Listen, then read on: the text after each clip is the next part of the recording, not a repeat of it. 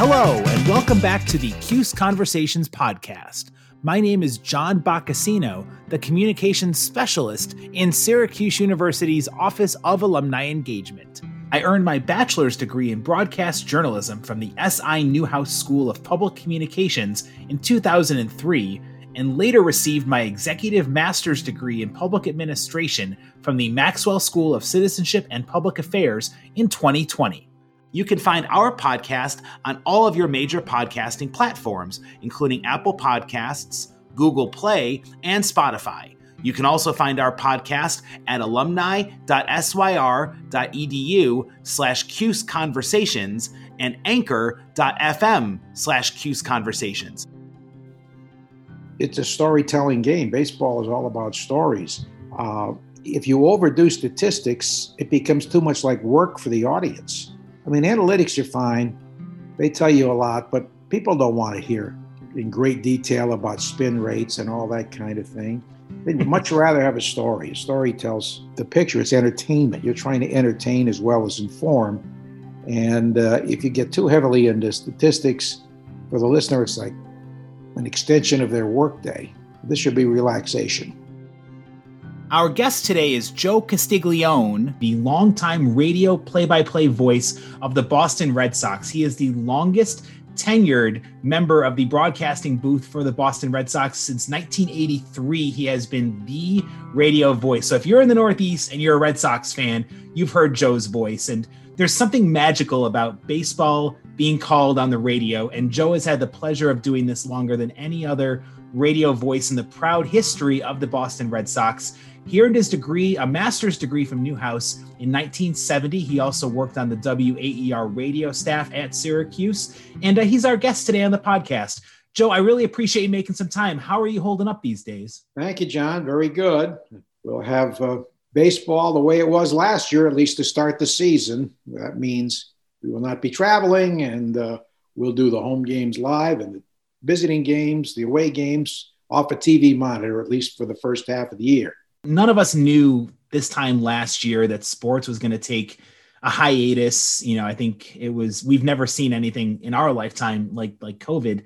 What kind of challenges did that present to you? First of all, not even knowing what's going to happen with baseball, but when it resumed, you know, how did you handle that challenge of trying to call games during this most unusual of years? Well, we were just happy to have baseball at all.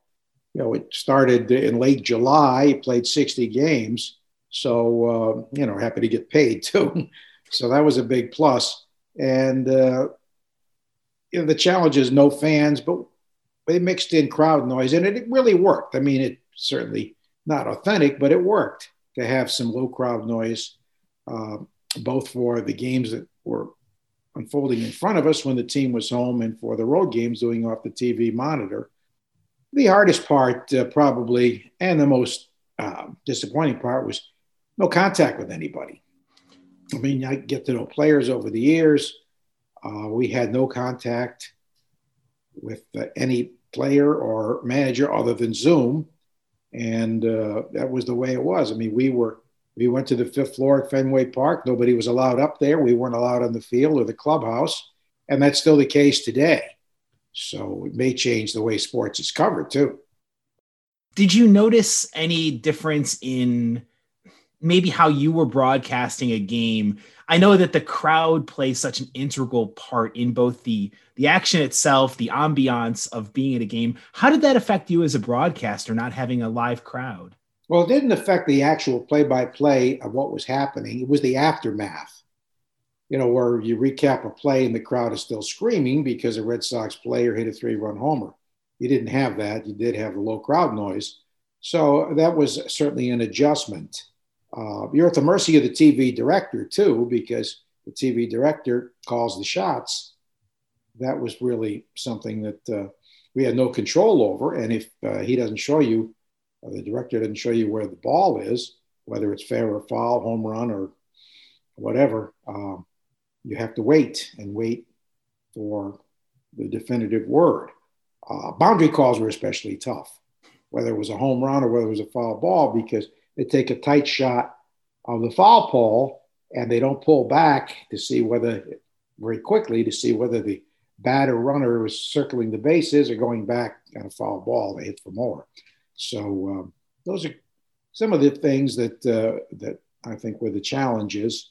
Uh, but it worked pretty well, and a lot of people told us they didn't know that we weren't live at those road games, and uh, it could be the wave of the future. As much as uh, you know, we we love being on the scene and having personal contact. It could be the wave of the future because you know the bean counters save a lot of money.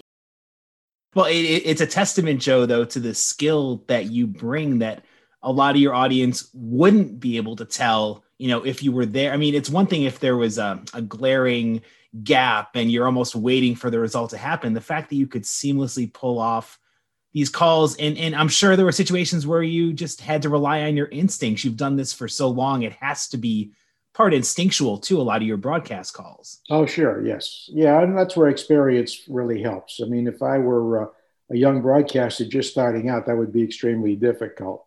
But, you know, you can follow patterns. And uh, it was not that uh, tough an adjustment. It just, you know, wasn't as much fun, really the fact that the 2021 season is going to be starting uh, come April 1st. I know you've been calling games down in Fort Myers, Florida for the Red Sox spring training games, and those have been in person, right? You you were down there actually calling those games. Yes, we are in person, including road games. We only we play in a pod. We play with the Atlanta Braves nine games. They're in North Port, about an hour from here. The Minnesota Twins, who are five miles away in Fort Myers uh, eight games with them. Tampa Bay, about 45 minutes away in Port Charlotte, eight games with them.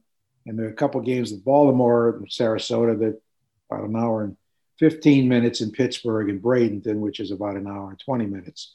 So uh, that's pretty much uh, the way they did it to keep teams in pods close to home. What is going to be the plan for uh, this regular season with your travel, with calling games at Fenway? What is your outlook looking like? Well, right now, well, we are not going to travel, at least the first half of the season. Uh, whether we travel in the second half depends, I think, on what's happening with COVID and uh, the uh, new strains and vaccinations and that type of thing. So it, it's really too early to call, but I think our TV people uh, are already under the understanding that they're not going to travel at all. So I would think it'd be doubtful that we do too, unless, of course, we make postseason. And last year, the only ones that uh, that traveled for postseason, the Tampa Bay Rays. The Dodger mm-hmm. broadcasters did their radio games throughout the World Series and throughout the playoffs from their homes. Charlie Steiner was in his home. Rick Monday was in his home. I know Fenway Park is going to have what I think 12% capacity uh, for right. their games, which is a welcome sign to at least have yeah. the trickle back of getting you know closer to normalcy. Yeah, it'd be about 4,500, and uh, here it's spring training. It's 20%. It's about 1900. I want to go back in time a little bit sure. and, uh, and, and talk about baseball in general and your, your love for, for radio broadcasting. Um, there's something special. Uh, baseball is such a sensory sport. When you're there in person, you've got the smell of the fresh cut grass and you've got the, the crack of the bat. It's an audible sport. There's so many of those senses that really play up to it. And radio, you're painting a picture for the people that are listening to the games. When did you yourself become so interested and so involved in a radio broadcasting? Well, I think uh, when I realized it wasn't good enough to be a player, which I knew at about age 10, most of us are frustrated players. So I think that was a big factor. Um, you know, as a kid growing up in New Haven, Connecticut, I was a Yankee fan. we all learned from our mistakes.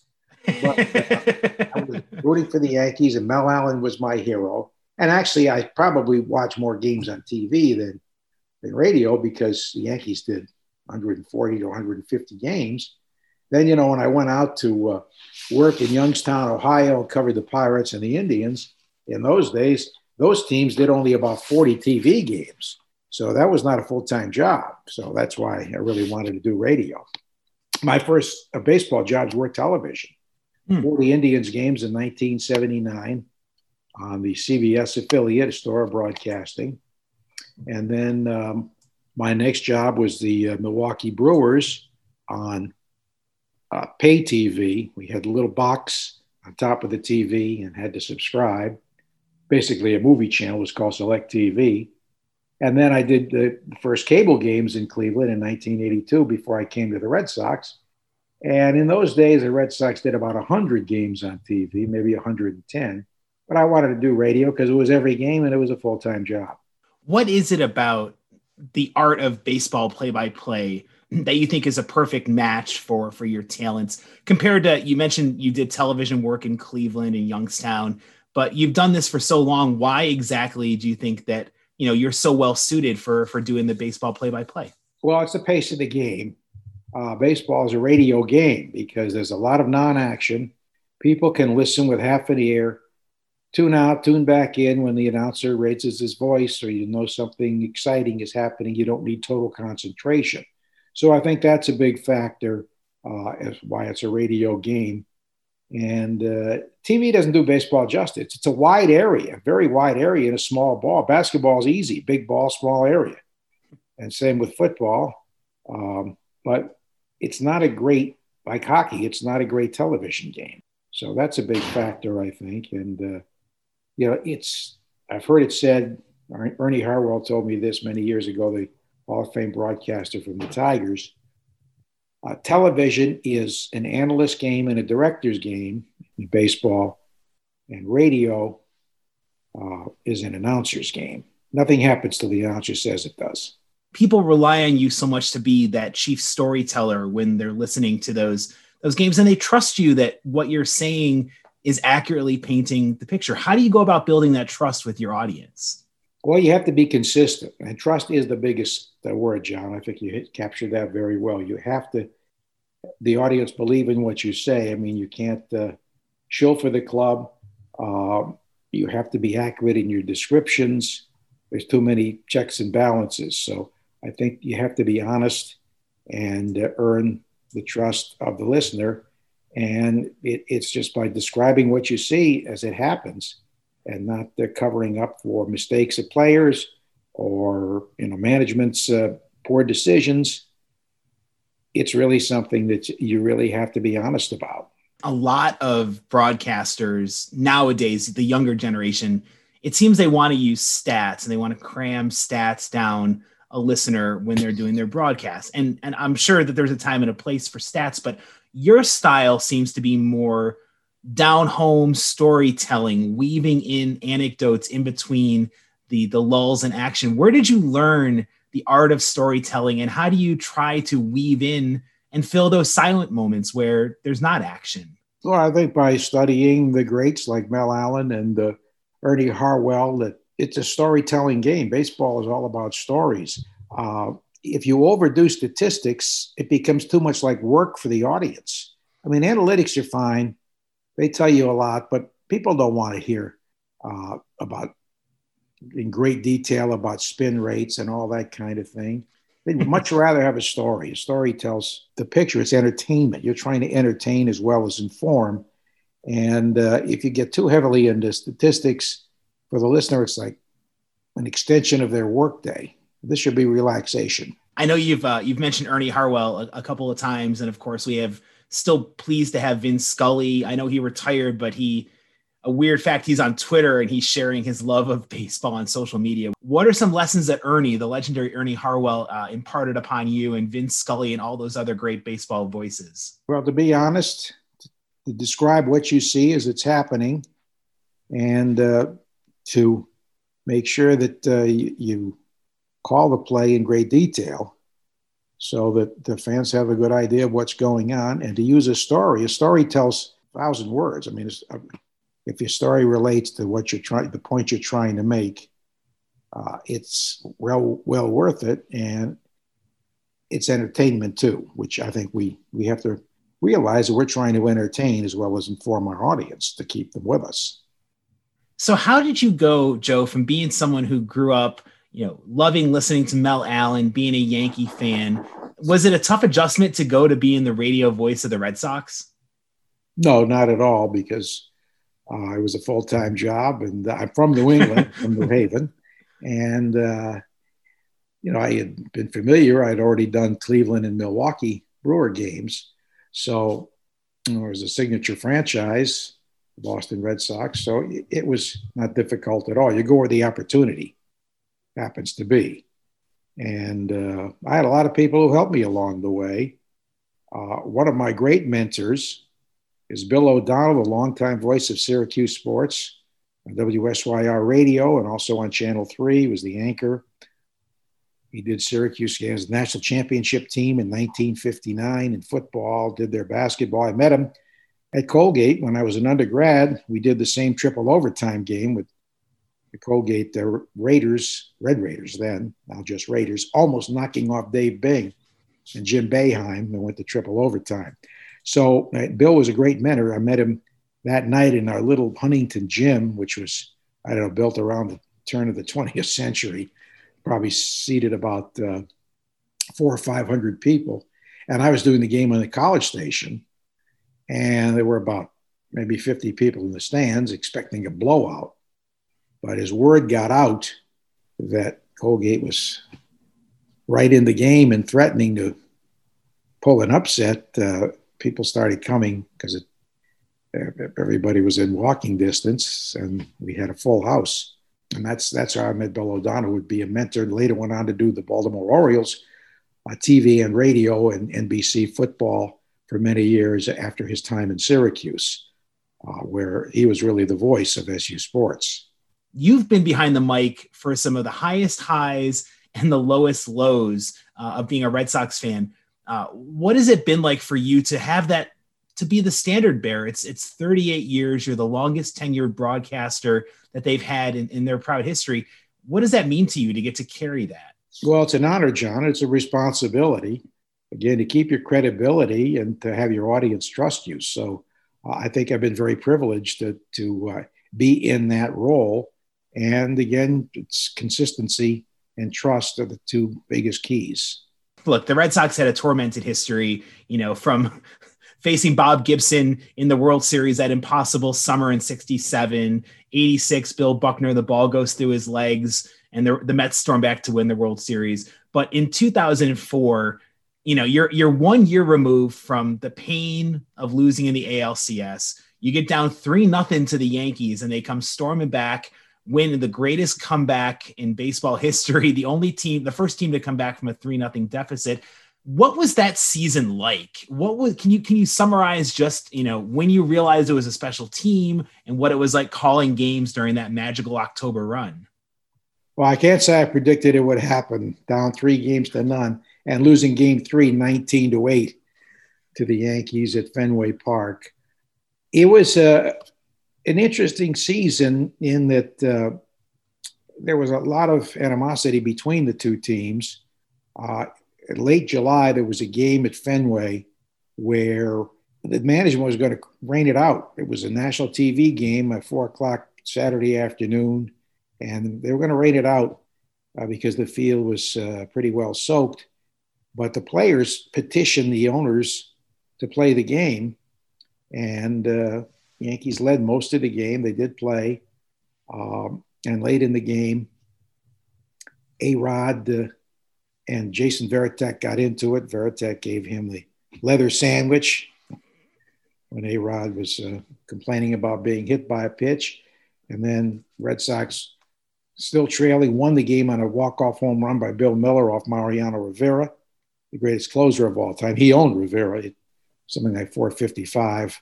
Mueller did in his career against uh, against uh, Mariano Rivera. So there were signs it could happen. Another thing that we noted: the Red Sox did not have a starter miss a start all year because of injury. The starting five started every game they were scheduled to start, and that doesn't happen very often. So that's some pretty good pitching. And you know, you thought you had a chance. You had a veteran team uh, most of whom were not homegrown. And uh, they had traded Nomar Garciaparra. Yeah, you had some hope, but down three to none. Uh, there wasn't a lot of hope. and it was, it almost seemed like um, anticlimactic that it goes to a four game sweep of the of the Rockies to win home to bring home the World Series title. Sox fans yeah. would have taken no drama, just get it over with, get the championship. But I want to take you back to that World Series because you were the first Red Sox radio broadcaster to ever get to proclaim the Boston Red Sox are the world champions since radio didn't broadcast World Series games until 1921, three years after yeah. Boston's last World Series victory. How much thought went into your call of the final out? And did you allow yourself to even think about that moment given the cursed history of the Red Sox? Oh, I did, John. I thought about it for years. How would I call the last out of the World Championship, the first one since 1918? And I went back and forth in my mind and finally came to the conclusion I can't script it. I don't know how it's going to end. So I'll just react to what happens. I've known broadcasters that try to script it and they might mess it up. Uh, something might throw a monkey wrench into it, and uh, it just doesn't work that way. Um, and I was just hoping for something definitive. I didn't want a diving catch. Did he catch it or didn't he catch it? Check swing. We have to wait for the first base umpire on the appeal. I wanted a definitive play, and we got a simple ground ball to the pitcher.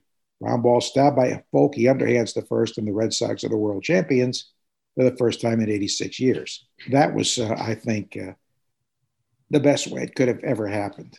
What was that moment like when you see something that, again, generations waited for and never got a chance to see their beloved Sox to win the title? Well, they say an athlete sometimes gets in a zone. I thought I was in a zone too. Um, I was in our booth, my partner Jerry Trupiano, going down to the clubhouse for the celebration because you know we were uh, up three games to none, and Red Sox fans still don't count on that for sure. But we had a pretty good idea. So, you know, I was pretty much alone and I just was so focused on what happened. And, uh, you know, I wanted to let the crowd play. And can you believe it was the call, which I think fans identified with because there have been so many tough moments over the years. Yeah, the Red Sox fans really really put their time in, you know, between the curse of the Bambino and winning that World Series in 2004. It's just it's I I, just, I wanted to ask you that question because it hit me. I was watching uh, a replay of the baseball documentary by Ken Burns, and Bob Costas is talking about that moment too, back in '86 when there was no radio around in 1918 to call. So you got a chance to make history, and that's just so special that a Syracuse alum got to be behind the mic for that. Right place at the right time. Syracuse alums have been around a lot of uh, great uh, moments in sports, but uh, that was particularly satisfying. And uh, then to have it three more times, three, four world championships in 15 years. Well, speaking of that Syracuse connection, let's go a little bit down memory lane with the Orange. You mentioned uh, doing your undergraduate work at Colgate. And actually, I do want to go back to that game, that triple overtime. Jim Boeheim, our Hall of Fame coach, has a rebound shot at the buzzer to force that third overtime, and, yeah. and Dave Bing and, and Boeheim pull out the win what if you can think back to it what were your thoughts on Boeheim and Bing and and what but that that Syracuse basketball tradition what kind of struck you about that? Well I still think Dave Bing's the best player in Syracuse history. They might get an argument on that. And certainly we had nobody like that at Colgate. And we had been blown out by 40 points two or three weeks before at the Manley Fieldhouse. So we weren't expecting a competitive game by any means but there were so many different aspects of that game. Our coach was Bob Duffy, 24 years old. He had just been, he was a Colgate grad, six, class of 62, I think, the last time Colgate ever beat Syracuse in basketball. Very young guy, and uh, he had been just released by the Detroit Pistons. And Colgate coach quit the first week of the season, so he, he was available, and uh, they gave him the job and his brother Richie Duffy was the point guard for Syracuse. Um, he was a man that, uh, that handled the ball, and they had, of course, uh, besides Bing, Jim Boeheim, they had uh, Sam Penceal who got a rebound, I think, in the first overtime to send it to the second overtime, and then Boeheim got the missed shot. You can still see it in the back of the rim, and he gets the rebound and ties the game. And then in the third overtime, our best player, George Dalzell, fouled out and I think Syracuse won by 10. But it was an exhilarating game, and, uh, I did a story uh, for the uh, 50th anniversary of that game for uh, the Syracuse newspaper, and uh, you know it's still the most unforgettable basketball game I've ever done. Um, we still haven't beaten Syracuse. but uh, but it it was great. And then you know we played Syracuse every usually twice in a season. And I think I know 1962 was the last win. And one of my real great friends, a dear friend, the late Hank Greenwald, uh, did the game. Uh, Syracuse grad. He was, I believe, um, he was class of 57. He was in Jim Brown's class, but he was doing Syracuse sports and he did the game. Yeah, Dave, Dave Bing, listen, you're not going to get an argument from me over who was the greatest Syracuse basketball player. Dave Bing is so highly regarded and respected. I wish I wish the current generation could appreciate just how much of a talent he was. And what a great guy. I mean, he went on to become mayor of Detroit as a civic duty, not uh, because uh, of any ego or any financial reasons. Uh, uh very much a, a model citizen, uh, no question about. Syracuse coaches, uh, Freddie Lewis, who always had an orange towel, the terrible towels, which was actually before the Pittsburgh Steelers had the terrible towels in the 70s, but he had the, this big orange towel that he'd wave around and uh, I think Syracuse had been pretty bad in the early 60s. And then this, with Dave Bing, put them on the map. But uh, it, it, was a tremendous game that we relive every year. It really was my introduction to sports broadcasting. I mean, doing working on the student station, there was nobody to instruct, there was nobody to uh, critique because nobody really wanted to do that. I got to do the games as a freshman, foot, football and basketball, because nobody else, the seniors didn't want to do it. I guess they wanted to be heard. And uh, for me, it was a tremendous opportunity. I was very blessed to have that opportunity at Colgate. We never did baseball games because we didn't have battery powered equipment and there was no electrical outlet by the baseball field, if you can believe that. But, you know, then I went on to a grad school after I graduated uh, from Colgate. I wanted to I knew my career. I didn't really think of TV. I thought of radio, and I really wanted a career there. And uh, I actually worked in Connecticut for six months, uh, doing high school sports in Meriden and news in New Haven, and I had done disc jockey work in Ansonia. But I went to grad school because I wasn't making any money and I didn't see a bright future. So I thought maybe that would help me. And so in uh, January of uh, 69, I went to SU to the sequence, they called it then, the, the graduate program, 11 months. Uh, I came in the middle of it. Usually it went from September through August. I went January or February 1st and through January. And it worked out well because I got to work at, Channel 3 in Syracuse, my first television experience. Uh, I started as a booth announcer. We did station IDs basically. This is Channel 3, WSYR TV, Syracuse, NBC in Syracuse. Uh, and there were tags to do with commercials, you know, on Sunday morning with the movies. Uh, it was a great opportunity because I could do everything. Uh, after I had some a little more experience, I would sign on the station, especially in vacation time in the summer on television. I would be anchoring the Today Show news cut-ins at 725 and 825 uh, from the Channel 3 studios.